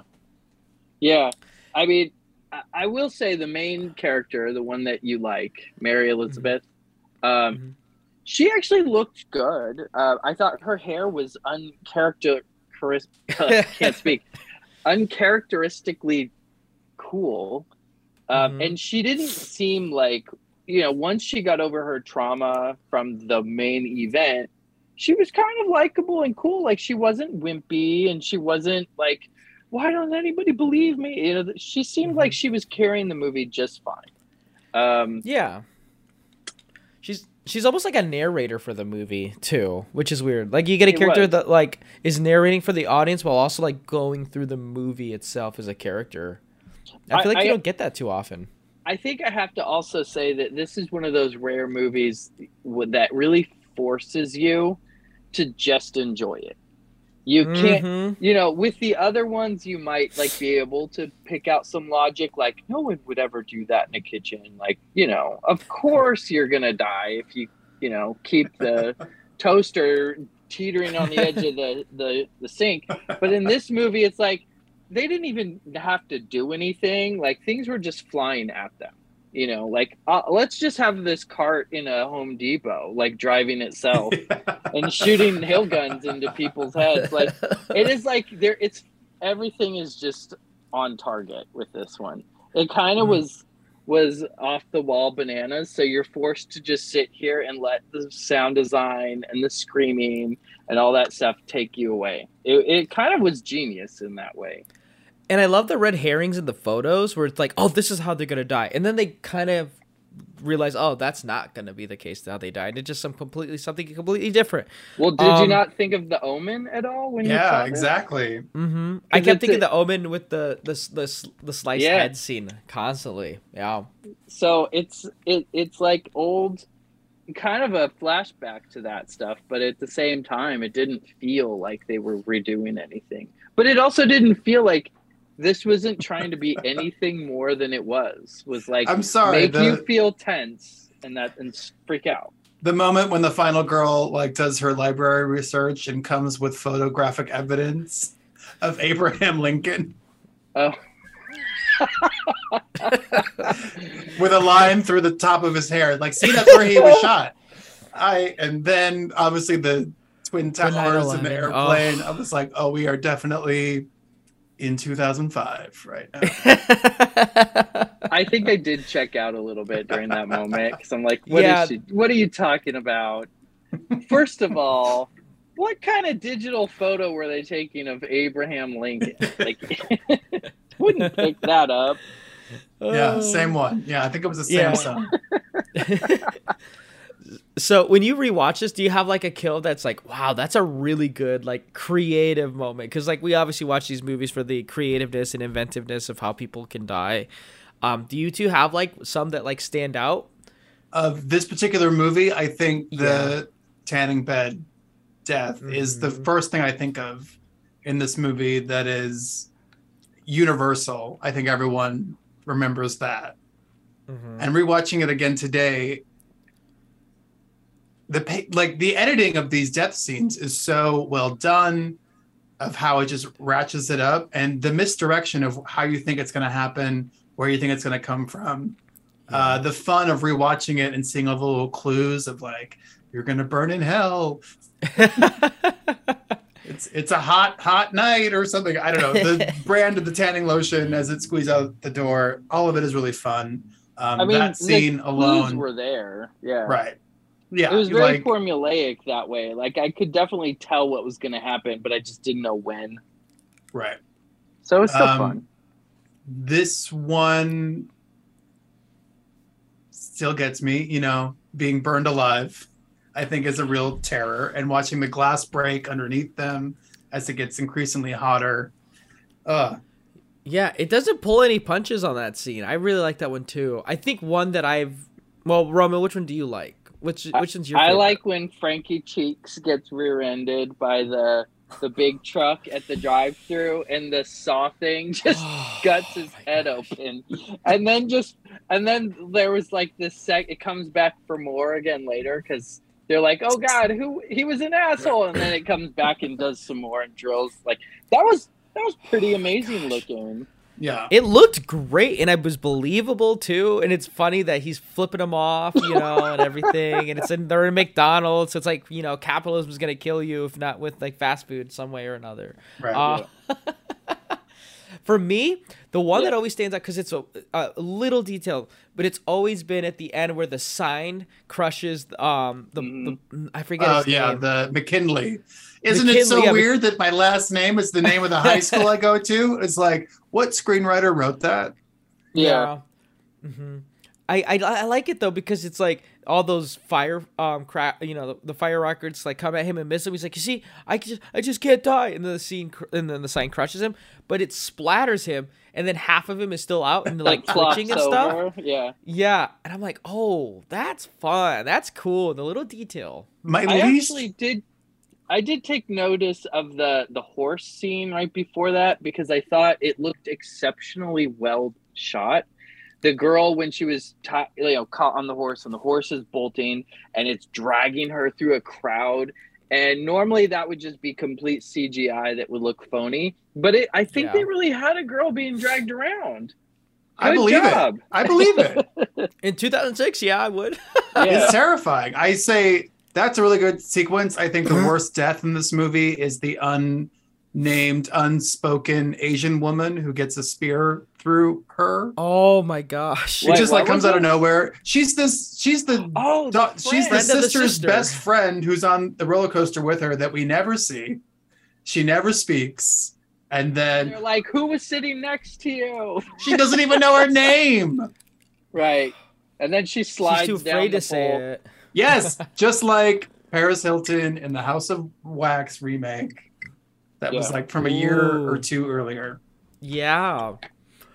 Oh man, I, I love these kills though. This movie like definitely has like the more memorable ones. Hmm. I don't know why it is, but it just is. When emo Ray Jepsen gets the nail gun to the face, I get sad because I liked her. I wanted her to dump her fucking loser boyfriend and realize that she's a lesbian and be like, oh, it makes sense now. She doesn't get to do that. But uh, that was that was pretty pretty outstanding. The the nail gun just all through the head. They really did a good job with this movie, yeah. Mm-hmm. especially like, for the for the year too. You know, like Right, it- uh, usually I, I'm used to seeing so much CGI that it doesn't do much for me, and I didn't really Yeah. notice much with this. Yeah, no, that's a good point. Cause like even like I mean, a lot of them are quick scenes outside of like the one where the guy gets the the car piece in his head, but like Yeah. the workout scene uh. smashes him completely, but it cuts it so quick. but That's it's the like one wow. that I knew was coming, and I did cover my eyes. I'm like, I don't need to see it again. yeah, the it's, He was tension acting was just like, so oh. bad though. I I couldn't wait for it to get him. that's he how was being that's how we that's how we work out in there. We're just screaming at a bear the whole time. That guy has a cool name. What Texas Battle is his real name? Oh, wow. His name's Texas Battle. Uh, but yeah, and he was. I was. I just kept watching him play this part, and I'm thinking, I hope he's having fun with this because this Right. is a. They wrote a really terrible character, terrible lines. He's just this like roided out jock. He's an African American guy who's like Mhm. a bro who's being. I I was trying to figure out if they were trying to imply that these guys were on steroids because of the way they were acting. It seemed beyond. Right. And like, why Extra are they getting all aggressive. pumped up for a game that's not even like happening, or it, or it happened before? I don't know. It was. It didn't matter, but hmm Right. Yeah, Didn't anyway. they graduate? Yeah. Right? So what is why he is still he so doing? at- angry for I another know. game? That's why I was like, what? They've got to be high. what the fuck? And Roided out. they already graduated, and the little sister still wants to borrow the older sister's yearbook camera. And she's like, "Well, as long as you bring it back to school, bitch. When were you gonna return it?" I like how the little kids at the beginning of the movie are trying to sneak into the roller coaster, and like we're five foot five. Oh yeah, And like, yeah. I kind of believed them. I was like, yeah, they, they look like they just just about be up there. Also, those guys took their job way too serious. oh, I wanted to say actually, I, at first I wasn't sure how I was going to feel about it. I, I mean, I don't have this big fear of roller coasters or anything like that, but you know, I kind of knew what was going to happen. But I actually had that experience on my senior trip. We went to a, a amusement park, and I was on this ride that goes completely upside down. And as we're at the top, I realized my thing wasn't actually closed. The, the bars No, over me. no, no, It was so I had to hold myself up like this the No. whole time. Uh, and it would it was like a pirate ship that would spin and then when it would get upside down it would just like linger there. So my Oh, we lost your audio. we lost you. Ugh. There you go. Oh, can you hear me? Yep. Uh, my earbuds died. Sorry. So yeah, I I was in I was on a roller coaster with the the, the shoulder bar thing not co- attached at all, completely coming up, and I had to hold myself in there, and they wouldn't stop. Like the guy, it was your typical teenager that's running the machine was just like not paying attention, and I'm sitting there upside down, looking at the gears straight below me. Like you think I wouldn't just fall in the water, I'd fall in all the gear stuff, and I'm like, can you just like shut the thing off? So I had to go through the whole ride holding myself in my seat. Oh, After that, I was like, I think I'm done. not doing this anymore. It Never surprisingly didn't like stop me from roller coasters, but it definitely has made me hyper aware of things before they happen in that sort of scenario. Yeah, the cultural impact that these movies have for everyday life. Like, you know, I traveled um, abroad this uh, past spring, and when I was on the plane for the first, you know, first time since I was like 12 or 13, immediately started, you know, thinking about like Final Destination 3 or, or 1 with like the airplane. And then every time I go on long trips, I think about Final Destination 2. And then when I'm at a music park, obviously when you're going up and cranking up, you know, you're going to think about Final Destination 3. And I think that's the lasting impact on the culture these movies kind of have. They really have. I do not drive on the freeway and not think about the log scene to this day. Oh, yeah, I get. I go I go by semis and I'm like, "Oh my god, please not let this be the day." driving over bridges. Same. Yeah, yeah. Uh, no, Wait, wait, this there was a movie has taught one? me how to be, you know, how to constantly keep Final Destination alive in my brain in any given Mhm. situation. I'm like, what is the thing that I'm not expecting that could undo all of this? Mm-hmm, mm-hmm. So these movies are kind of it kind of gives them like the the upper hand in terms of relevance then, right? It's an evergreen premise. It will never end. And I think, why haven't we made 10 more of these? Ten Yeah. more. It's true. I I mean, it's very ingenious, especially it, it came out at a really like if like I sounds like Roman you you you watch ones that were like predecessors to what would come with these movies. But I feel like these movies came out at such a good time. Like it was such a ripe time for these kind of movies. I feel like these came out in like mid 2020s or 2010s or, uh, or early 2020s and then mid 2010s. It'd be something like Hellfest or, you know, like something that would go on Hulu and maybe get a following or something or, you know, a Shudder exclusive. I don't think it'd kind of get the following like eventually did. Get five films. I mean, it's so hard for movies to get more than two or three anymore. You know what I mean? Unless it's Yeah. attached to like a legacy. So The other movie Kinda. that I that I was telling you about earlier that was like I thought was like a predecessor to this is called Sole Survivor and it's from 1984 and it's on Prime. And it was excellent. Um very low budget. It's a grindhouse movie basically, but really well done. Um and yeah, I, I feel like you are correct in like these this franchise came out at a time when we needed it and i think you know 9-11 really did make a big impact just like the pandemic did just like with the pandemic now we're seeing all these people coming out with new things to say. Sometimes as a society we need to be shocked into our voice a little bit more. And and uh, mm, just all of all of the best stuff comes out of trauma. So we had just uh, we had just experienced something at, in our world that was that really fucked people up. And and especially for kids too like yeah these aren't very deep movies at all but they kind of are in their in the way they linger and they plant seeds that we're still talking about today. And it's mm-hmm. tapped into fears. If you could if you could really like say something big in a simple way you get a lot of people that connect with it. And that's what these movies did you know? Yeah. I mean a lot of like those like iconic movies kind of you know attach themselves to those kind of things. Like you think about like in the 70s it felt like uh like you know the hills have eyes and those kind of things. Like you know you go and like you know texas chainsaw massacre as well. Like you make a wrong turn into away from society you're gonna run into like these horrors of like you know small town america that exists and stuff like that. Um that's how i've always felt with horror movies.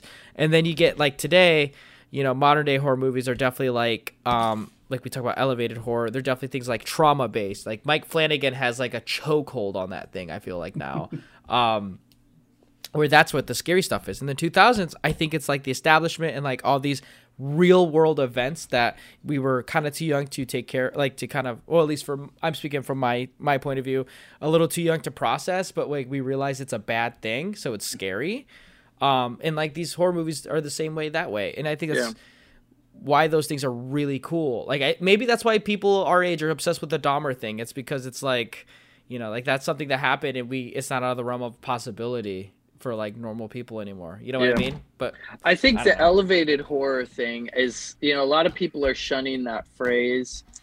Uh, but I, I, tend to prefer calling it more like a gothic resurgence because that's really what Ooh, it is. Is where they're really taking. If you read old gothic literature, it's all about the environment and the atmosphere. You'll read 50 pages of a story and something doesn't really happen until the last two. And that was horror because it's all about getting there. It's how did you get here? How how am I in this, you know? And it wasn't mm. about like the horror and terror are different things and we just call everything horror now. And it's fine it's cool. I like both. Maybe maybe you're not in the mood for a slow burn, but sometimes the slow burn has a payoff that the slashers can't. So, you know, as I think instead of like being so dividing everything, we just need to understand that you know there's different flavors for whatever you're into. So mm-hmm. that's my defense of that. no, I agree, and I think like you know that's why we you talked about like the 2000s. I think it's like a sweet spot, like a very casual viewing. It's a it's a very like enjoyable time to just like watch those movies. You don't have to think too hard. They're paying homage in some ways, and they're kind of inventive and, and, and like you know rejuvenating that genre um, that I kind of enjoy. Um, it's kind of you know we talk about you know you know with the whole thing with elevated horror. It kind of feels like what the '90s were doing in terms like post 80s slashers. They're kind of doing like smarter like who done it's like you get with the Scream movies. You get things like, you know, kind of indie movies that like, you know, Rodriguez did with like From Dusk Till Dawn, um, the faculty and stuff like that. And then you also get things like um, the Blair Witch that comes out. You know what I mean? So you get like kind of new ways of rejuvenating the genre. And it's kind of like what the 2010s and 2020s are kind of doing in some ways, which I think is really cool. Yeah. We're in a good time for that. If you like horror, there's some good stuff you know I like how this episode we just agreed that Final Destination 3 is the best of uh, at least for me. I like to think of it in terms of like the trilogy and then the movies that come out after, which well, the fourth one I don't Uh-oh. No, Uh-oh. I want to say that like I think 4 is trash and I think 5 is so much better than it ever needed to be. I actually really like it. I would watch 3 and 5 before I watch anything else in this series. I think I'm gonna get the disc that has all of them because I've seen others. I went on a date with one. I don't remember. They all kind of run together to me. This one I think is gonna hmm. stand out for me more because it seemed very different. But so I'm like, glad you hmm. suggested this one. Isn't this like the perfect date movie? Yeah. yeah. Where you're say. like, you're constantly jumping into each other's arms. You're like covering your eyes. You're like, oh my God, it's so crazy. Um, Yeah. Well, I think Or you like would me- do that with any of these movies, but this, to me, a perfect date movie is one that gets you wild in the theater, but like you don't have to think about it when you leave. You know, like this, Mm-hmm. there's no plot to really carry with you with Right. this one. And if I'm not mistaken, I do believe a lot of these movies came out in February or like early early midwinter maybe. I think I think they were designed to be uh date movies. Yeah, I mean, if you said they were January movies, it's like now and nobody can argue that January horror movies suck because if these movies are coming out in January, you know, you hear that whole thing. I do Like believe January. at least Final Destination Final Destination 2 came out in the winter. Well, this one was February 10th. Oh, really? Damn. Yeah. All there you go, Tyler, call it it. There you go. I, First well, see, I was lived in Minnesota, 17th. and when I saw these movies, it was freezing, so it had to be. Makes sense. Uh, were these the horror movies that you would take a date on and you like you pretend to be scared and grossed out by these things, but in reality you're like, yeah, this is really fucking cool. I didn't love, can't get my eyes off of it. Oh, I don't need to pretend. I am the loudest person screaming in the theater. Roman can tell you. yeah, I- you do. You've screamed at every movie we've ever gone to see, though. So I don't know.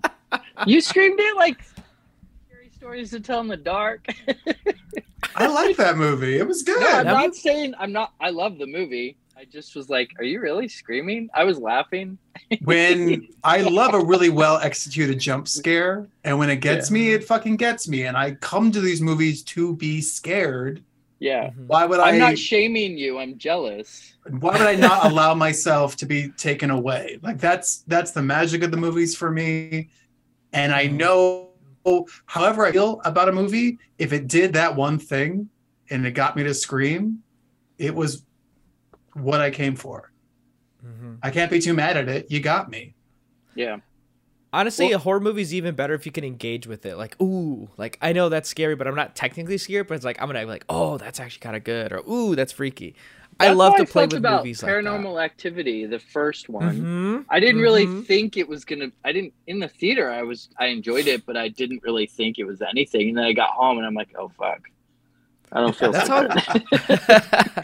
that's how I was with um the Purge movies. So the Mm. Purge movies, I didn't see any of them in theaters because I thought they were like these, oh my gosh, like you know, bad for business type of capitalizing on you know current events type movies. And then I watch them, and they're actually fucking smart. I, in my opinion, like they're actually criticizing the people I thought they were championing, and I'm like, Mm. whoa. And then it's like outside the first one, the first one, eh, but that you know two through the the rest, I'm like having fun with. it. like, oh my god, that's crazy! What the heck? That's insane! Or like, yeah, kill that guy. You know, it's like. I don't know. I love playing with movies. And Halloween Kills and Terrifier 2 in recent watches now, those are definitely it. Um, which is funny because it comes full circle with like the movies we've been watching today. Um, I had mixed feelings about Barbarian while I was watching it. I haven't seen Barbarian haven't seen it yet? It's coming to HBO, I think, in a couple weeks. Um, obviously, go see it in the theater. Know nothing about it.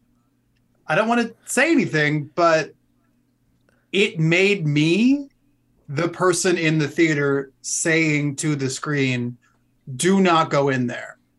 Do not go in. Like I became that person. I couldn't hide it, and it was just like everyone in the audience was like, "Yes, don't go in there." and for however I feel about it, like the movie was smart enough to leave silence for me to say that and keep the tension building hmm. to where I couldn't keep silent. I had to do what I could do to save this person. Did it work? You'll have to find out. Oh, Wait, can I ask you guys a question? I haven't seen all of these. I've probably seen most of them. Final Destination, right? I don't really remember all of them. Uh, this one I, I will definitely remember more of.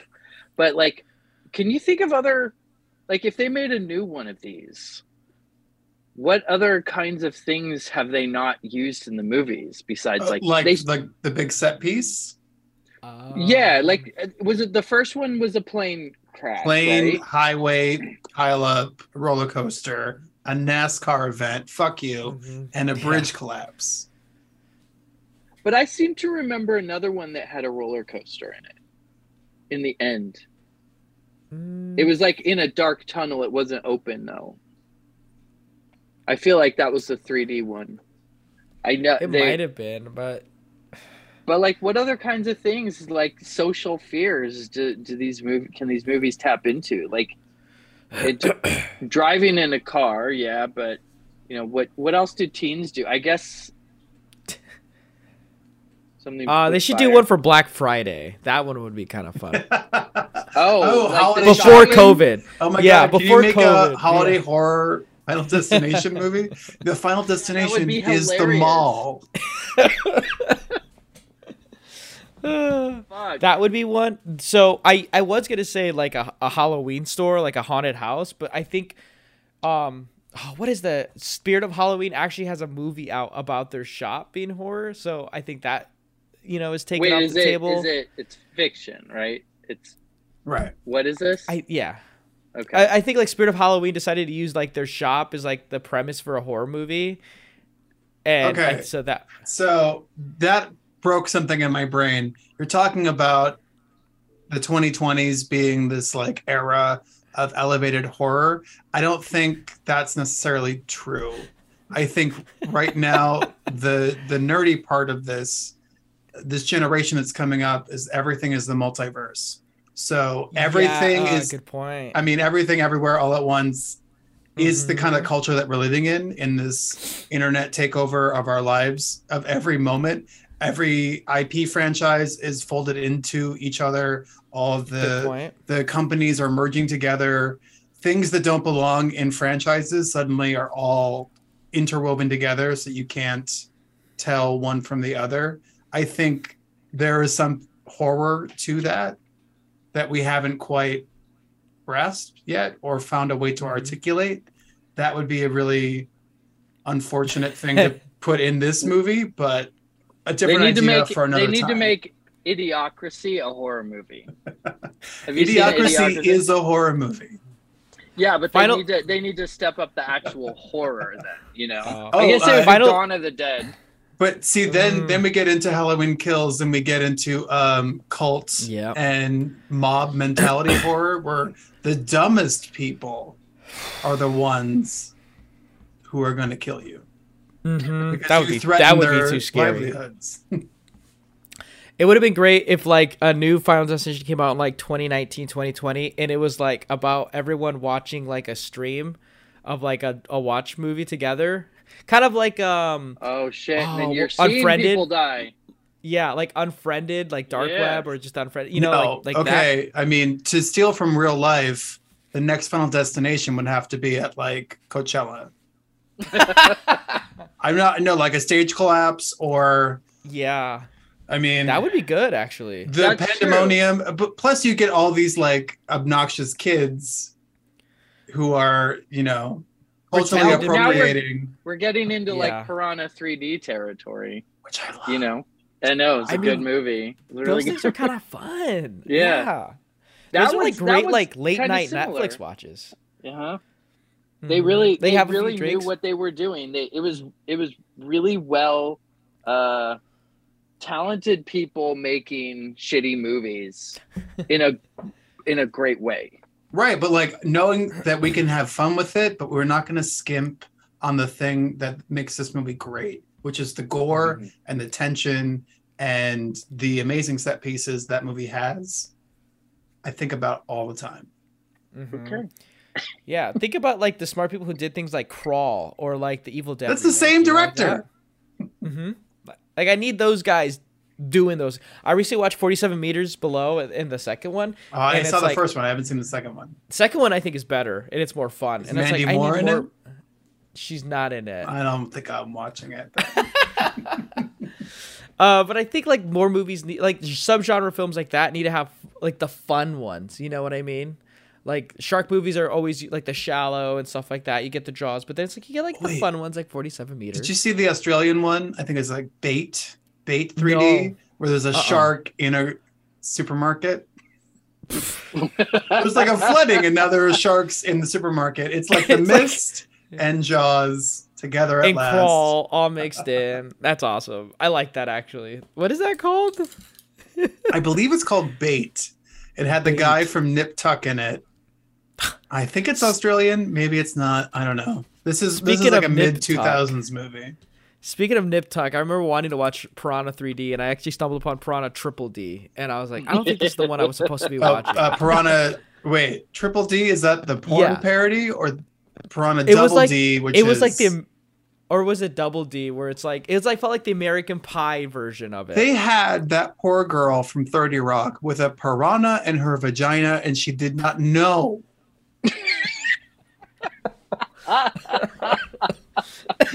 I'm going to say that sentence again.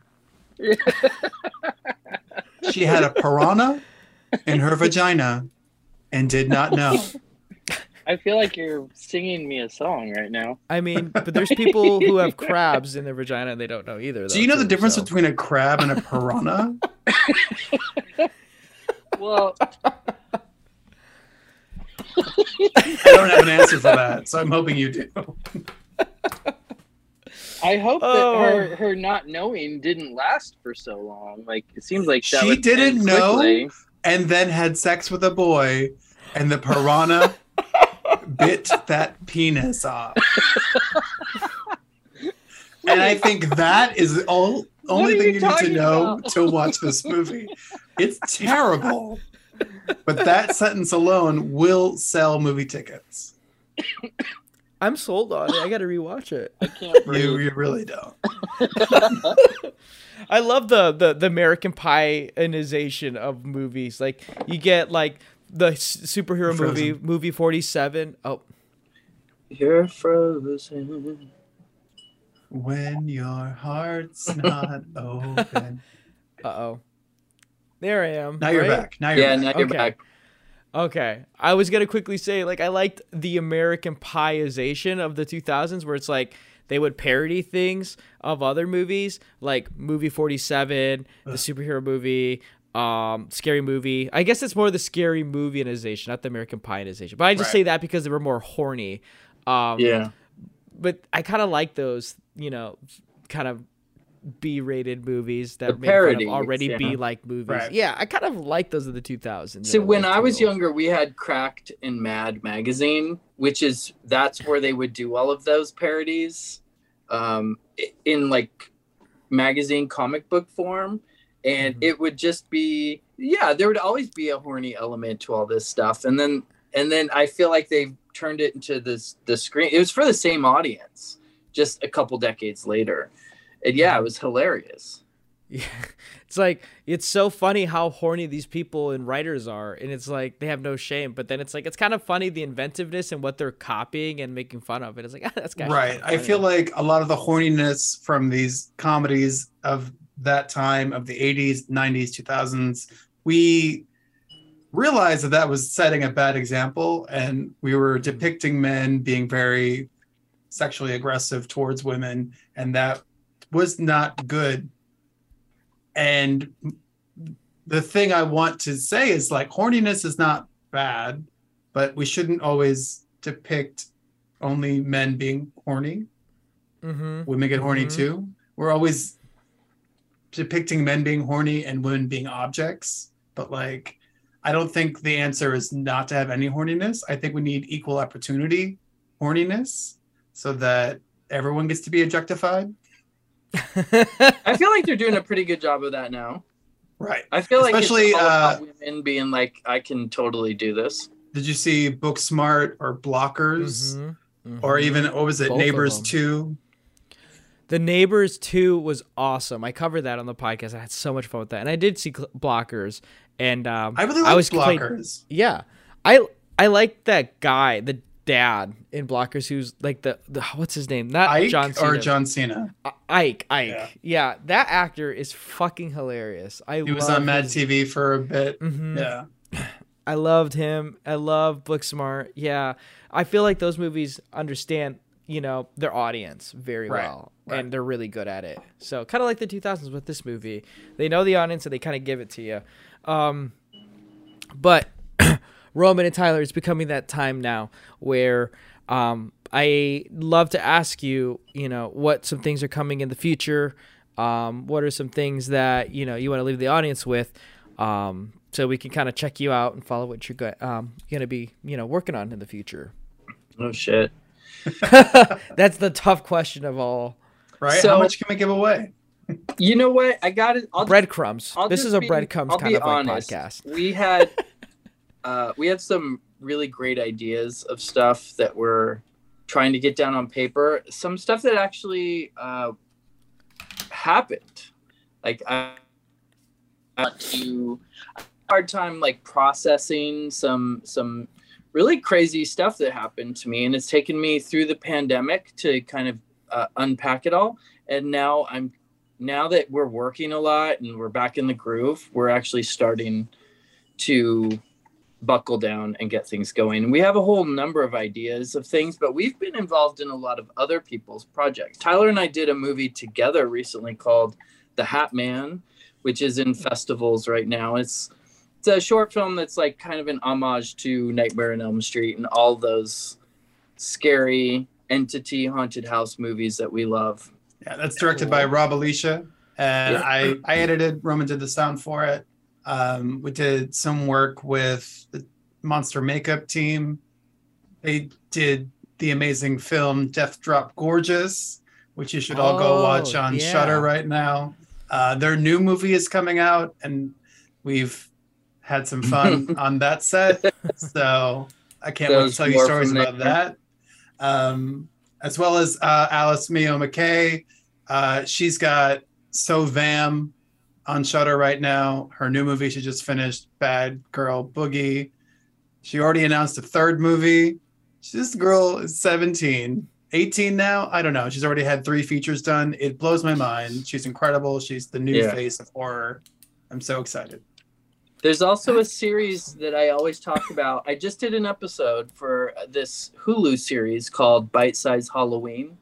I don't know if you've heard of it. It's an anthology. They're in their third season now.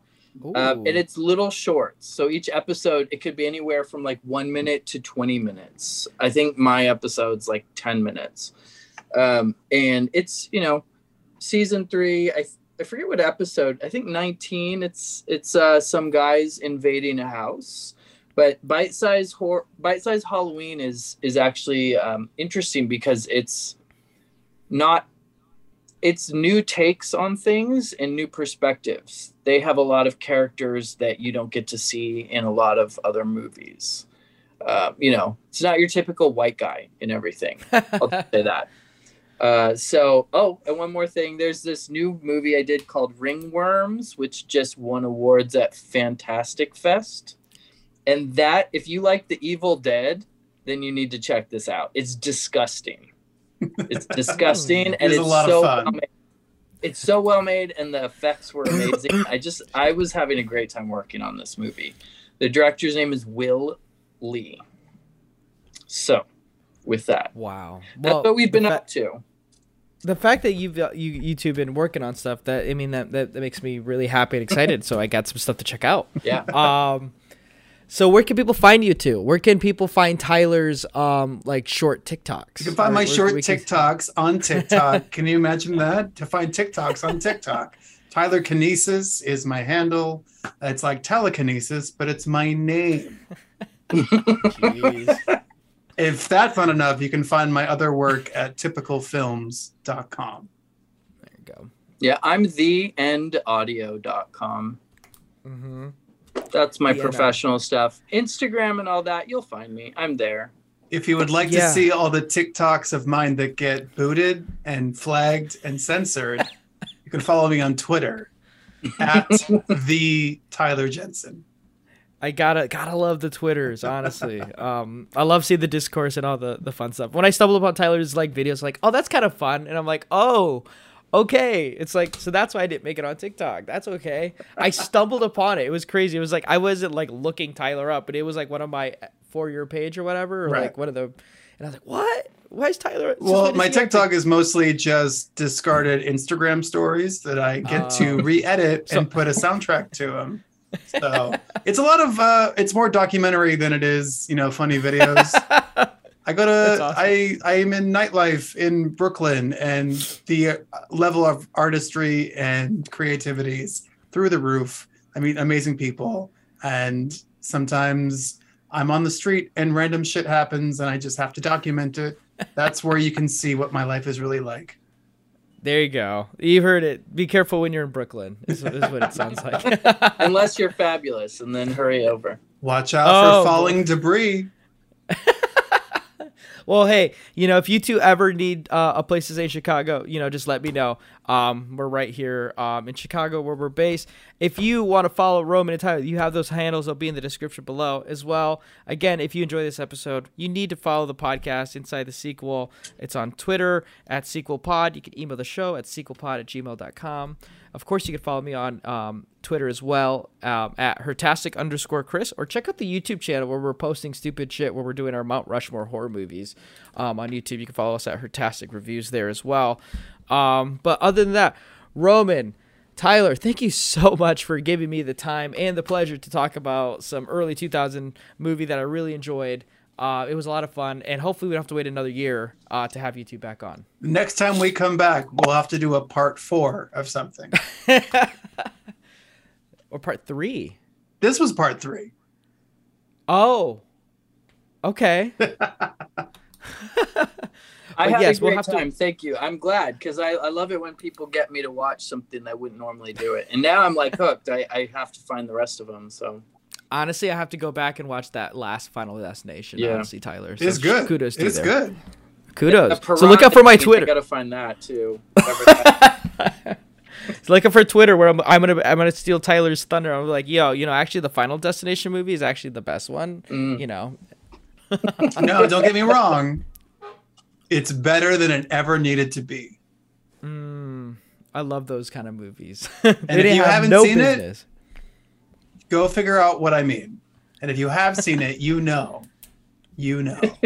it's for it's for the big brain, um, the big brain horror movie watchers. Are- Is that a Uh. joke about the size of my skull? Because I can't fix it. no, it's like the one where it's like the guy has a huge brain and he's sitting on his brain sipping on a cocktail. It's like when you understand Malignant is what it started as. I love Malignant so much. Yeah, I know. We talked about that last time. I have to go. Good night, y'all. yeah. Anyway, thank you two for coming on. And remember, if you aren't watching Final Destination on your October watches, do you really care about cinema? Other than that, we'll see you next time.